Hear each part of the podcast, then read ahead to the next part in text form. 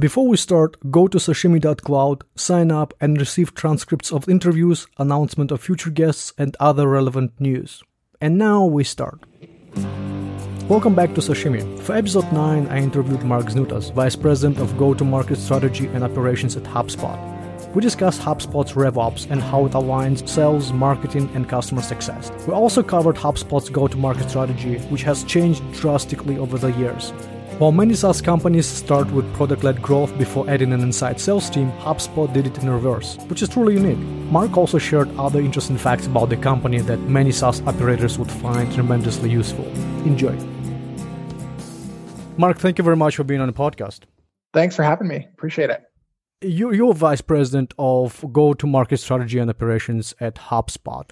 And obviously, we're going to be talking about both things revenue operations and go to market strategy. But before we start, can you please say a few words about yourself and a HubSpot for people who don't know the, the company, if there are any in this universe? sure. So I'll start with HubSpot. So HubSpot's a customer relationship management platform for scaling companies. And we provide front office software for growing businesses that helps them operate online.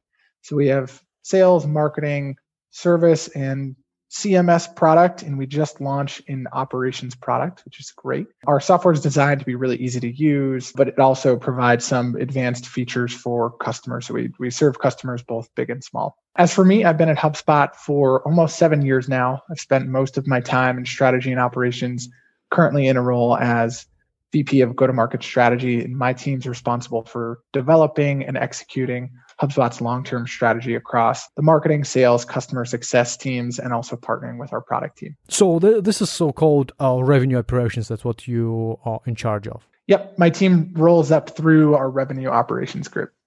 Let's talk about revenue operations because some people confuse it with sales operations and it seems like people would define it differently. What's your definition of revenue operations? Yeah, so I mean, revenue operations is an org design. It's picking up a, a lot of traction in, in the industry.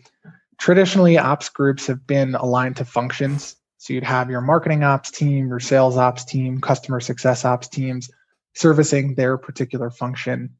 The problem with that design is that no one really has a full view of the customer experience and there's little visibility across teams. So RevOps is an org structure designed to solve for those silos and inefficiency and kind of really pull teams together to think about the customer experience more holistically than in the past. So revenue operations is almost a broader umbrella than your traditional sales operations groups would be. So it's really about solving for customers and solving for overall revenue growth we know that kind of different parts of the company need to be working together, not working in silos. Is it something that you just recently came up with, or it's something that a HubSpot had from the first day?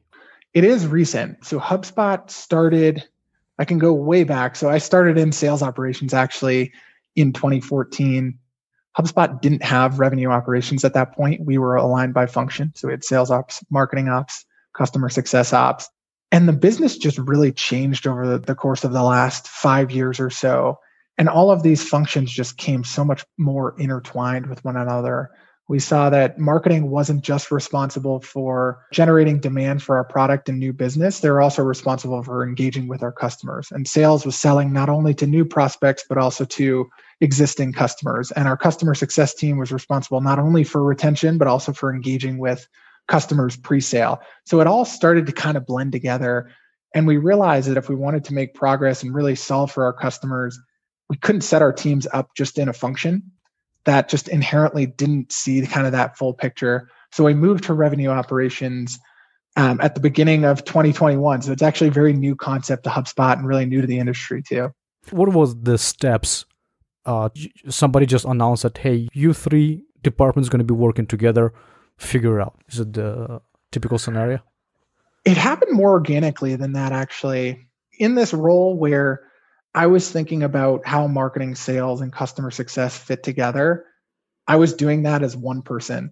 And then we realized, like, hey, there's some value in actually thinking across these teams and understanding, you know, if we make a change in incentive to our customer success team, that might have ripple effects to the way you know sales interacts with customers and just having someone who can kind of see that full picture added value so it happened more organically I, I, was in this role um, working for Brian Halligan, our CEO, when he was the interim chief customer officer at HubSpot. And we found that there was a lot of value in kind of connecting those dots across teams. So I was in that role as just, you know, one person IC type role. And then we realized we should probably move our org in this direction and balance the needs of functional teams and the operations teams that support them with more of that kind of full view of the customer experience and full view of the business.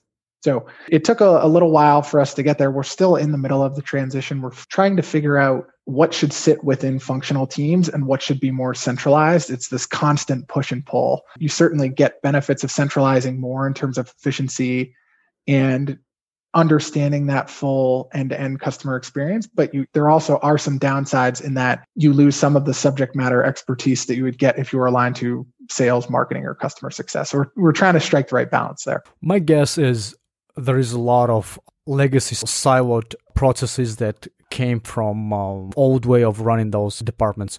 How did you guys change it? Yeah yeah it, it definitely took some unwinding and i would say we're still on that journey of operating more as one cohesive unit rather than teams that support just functions so we're we're still on that journey we are certainly not 100% of the way there and the technology that we use is actually a really good example of where you can get leverage by creating a revenue operations team. And one example that I have is with our sales and customer success teams. They both need to manage a pipeline. Sales needs to manage their deal pipeline, customer success needs to manage their customer pipeline.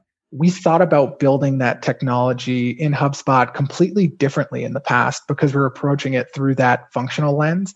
And now we're we're thinking about how do we build the right platform so that sales can manage their deal pipeline, customer success can manage their customer pipeline, and it's effectively the same thing. It's somewhat different ingredients to manage a, a, very similar process. So that's where we're seeing a lot of benefits of moving to the RevOps model. We can start to identify where there are commonalities across marketing, sales, customer success, and build solutions.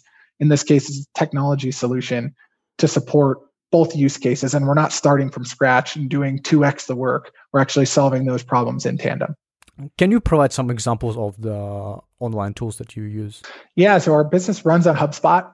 The one of the beauties of our business is that we are building product for our customers that we use ourselves. Um, so HubSpot has been historically focused on small and medium businesses and, and really working to build a great experience for scaling companies. The beauty of the way that HubSpot works right now is our product team is trying to build features for our customers that we need internally already. We're 5,500 employees globally now, so we're bigger than our target customer. So we can kind of beat up the features within our RevOps team that you know our product team is going to sell to our end customers. Um, so we're we're a great guinea pig um, to to build those new features. We run predominantly on HubSpot. That's our core CRM. We use it for marketing automation. We do plug into other tools that are tangential to our space. So we have a tool Xactly to manage commissions. We buy a lot of software, but the core of the business runs on HubSpot. Got it. So let's talk a little bit about our go-to-market strategy because I hear this term a lot, but how do you define it? So I, I can take a, a page out of Brian Halligan's book, our CEO, and he often talks about how we need to build a great product for our customers, but that's not the only product that we're building. We also want to build a great experience of engaging with HubSpot from the moment you come to our website to the moment you renew or you churn on HubSpot. We want to make that great too. So it's not just about the product that you're selling physically, but it's about the way that you market, sell, and service that product.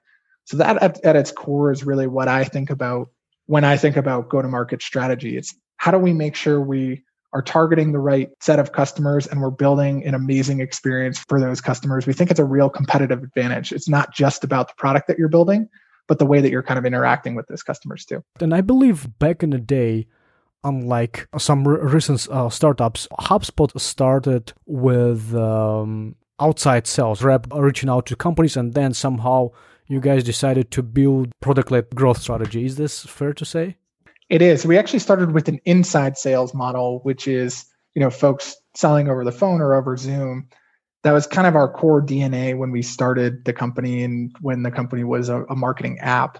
Over time, we started to realize that people wanted to buy differently. They didn't always want to engage with humans, whether it was on the new customer acquisition side or on the success side, they wanted self help. They wanted to learn at their own pace. They wanted to get into a product, try it before they buy it. So we moved down the path of building a freemium business where you can try HubSpot for free. You can get relatively basic features. And if you're really successful, happy with those features, you can pull up into our premium products. And that's pretty rare. The way this typically works with go to market teams is software companies build self serve software. They mostly have engineers. And then they say, we need to increase our average sales price. So we're going to hire some inside sales reps to sell that product. HubSpot actually went the opposite direction. We had a relatively high human effort sale service motion, relatively high average sales price. And we moved in the opposite direction. We said people actually don't always want to buy through a human. They want to try before they buy. They want to do that on their own time. They want to figure out what the look and feel of the product is. So we moved kind of from that inside sales go to market model to a hybrid product led and inside sales go to market model. I looked through some of your speeches, and in a few places, you talk about segmentation strategy, international strategy, uh, voice of customer and other stuff. Can you elaborate on each of them and what challenges people face when determining these strategies? Absolutely. So we think about our long term strategy from a go to market perspective through a three year lens, which is, I would call it midterm, not long term, but it's not an annual plan. It's not a 10 year plan. It's something that's achievable, but also far out enough in advance to the point where we can make real transformational change rather than incremental change. So we look at long term planning through a three year time horizon.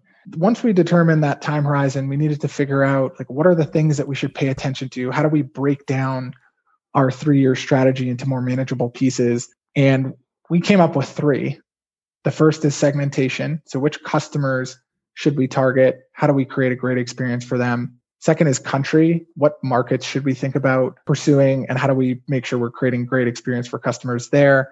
And then last is partner. How do we see partner interacting with the HubSpot ecosystem? So step two is kind of what are the, the more manageable pieces that we can break our go-to-market down into? And then within that, we, we ask ourselves two questions. First is where to play, and second is how to win. So the where to play is all about defining your target market. So in the segmentation space, we need to define which customers we're going after. Good example in HubSpot's world is we're built for scaling companies. We're not building for the Fortune 500. So we can kind of take our target market down a little bit. And we also want to create different experiences for our biggest customers who are paying us, you know, a significant amount of money per month and create a much different experience for our smallest customers who are paying us very little a month. They fundamentally need different things. So it's about determining who your target market is and then how you can effectively win in that target market. Talk to me about the voice of customer. Yeah, the voice of the customer is a team that's existed at HubSpot for two or three years now. It used to sit in customer success, and we decided to move it onto my team go to market strategy. And the reason we did that is because we think that keeping the customer perspective front and center as we're thinking about making strategic choices for our business is critical. Like we we don't want to make choices without being really grounded in customer perspectives, understanding what customer needs are in different segments in different countries and different go-to-market channels. They really kind of keep us honest at HubSpot and, and they keep us honest in, in that we want to make sure that the customer point of view is always present when we're making big decisions. And that team really effectively helps us do that. One thing I had in mind is to have this kind of mental exercise of going through the defining go to market strategy for HubSpot, like step by step. And I'm wondering if you could take us back to the time when you guys just start implementing it. Like, what steps did you guys go through? You said first was the segmentation. What goes into it? Who does this research? how do you test it and etc that's a great question we do a lot of, of research and i would say there's there's two buckets of research. One is more qualitative. So the voice of the customer team is on our go to market strategy team. So they're a great resource to help us dig into customer problems in different spaces. So with the segmentation example we needed to figure out how do customers want to be marketed to sold and serviced in different segments of our target market. That's one input that we get, the customer input. And I would say that's probably the most important input that we get. My team is also a team of fairly analytical folks, and we dig into things like what's the size of our target markets in different spaces? So, how big is the target market in the one to five employee size space versus the five to a thousand employee size space within segmentation? Second, how is the HubSpot business performing in different segments?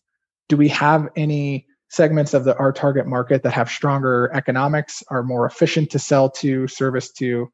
Are there any segments that are growing faster than others? So there's kind of a, a balance of qualitative information that we're getting mostly through customer inputs, but also f- through sales and service inputs. I love getting inputs from those teams. I used to sit with those teams and they gave me all kinds of interesting information about what was going on with our customers and how we could do better to, to more effectively meet their needs.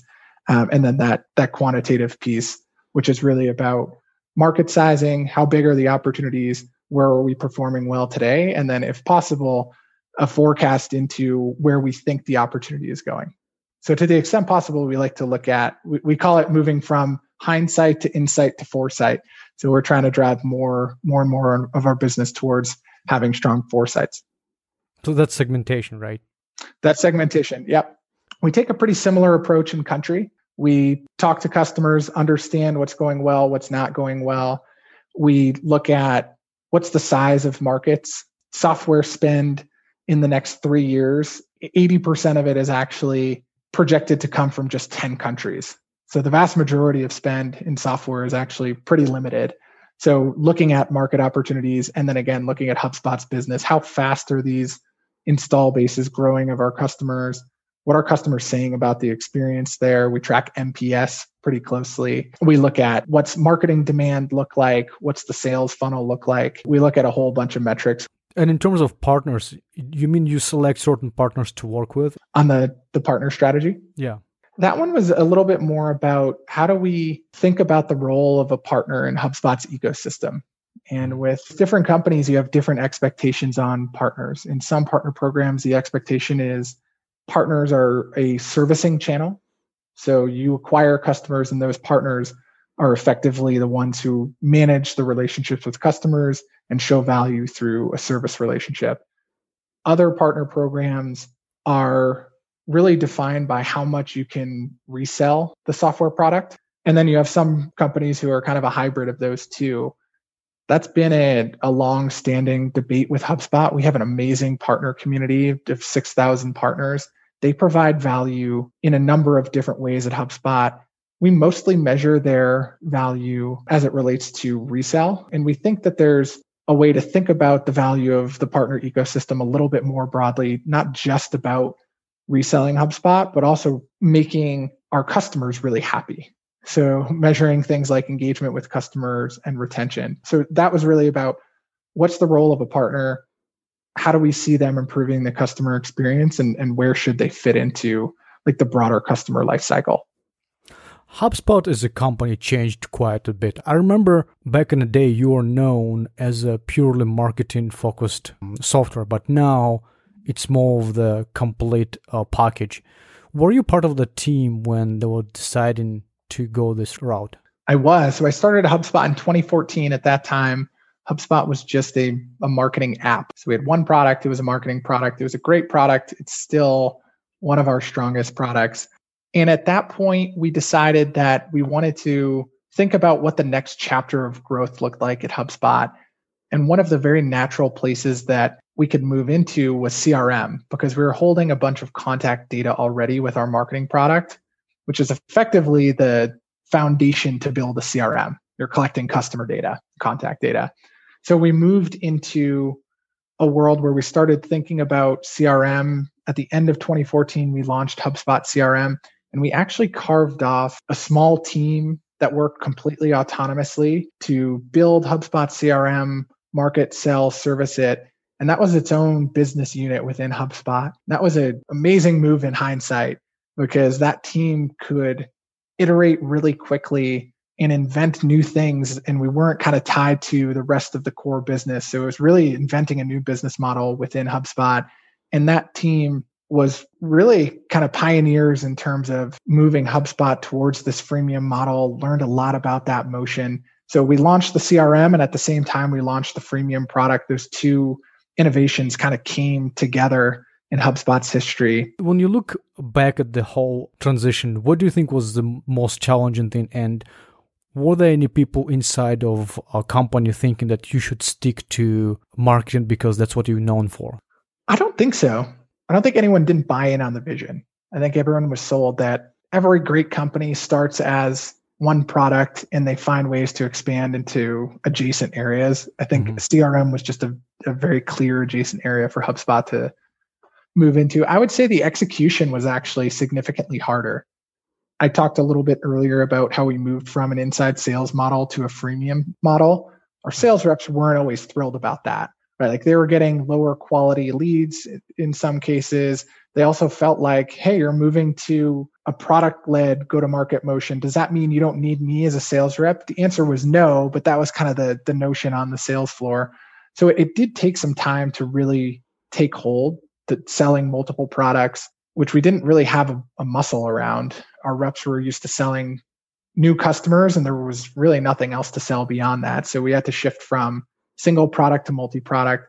We had to shift from a model where our demand was coming from content. You would download content, you would be a lead at HubSpot to free software users. Now, a lot of our leads were actually just users signing up for the software. That was a change.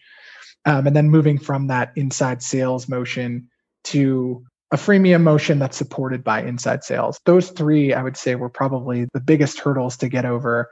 And it took us years to get there. I would say now we're our freemium model is very dialed in I think our sales team understands that they're not going away anytime soon, that we need them, they're critical. Uh, but freemium is a great way to get customers to start using software before they engage with sales, which actually makes those conversations richer.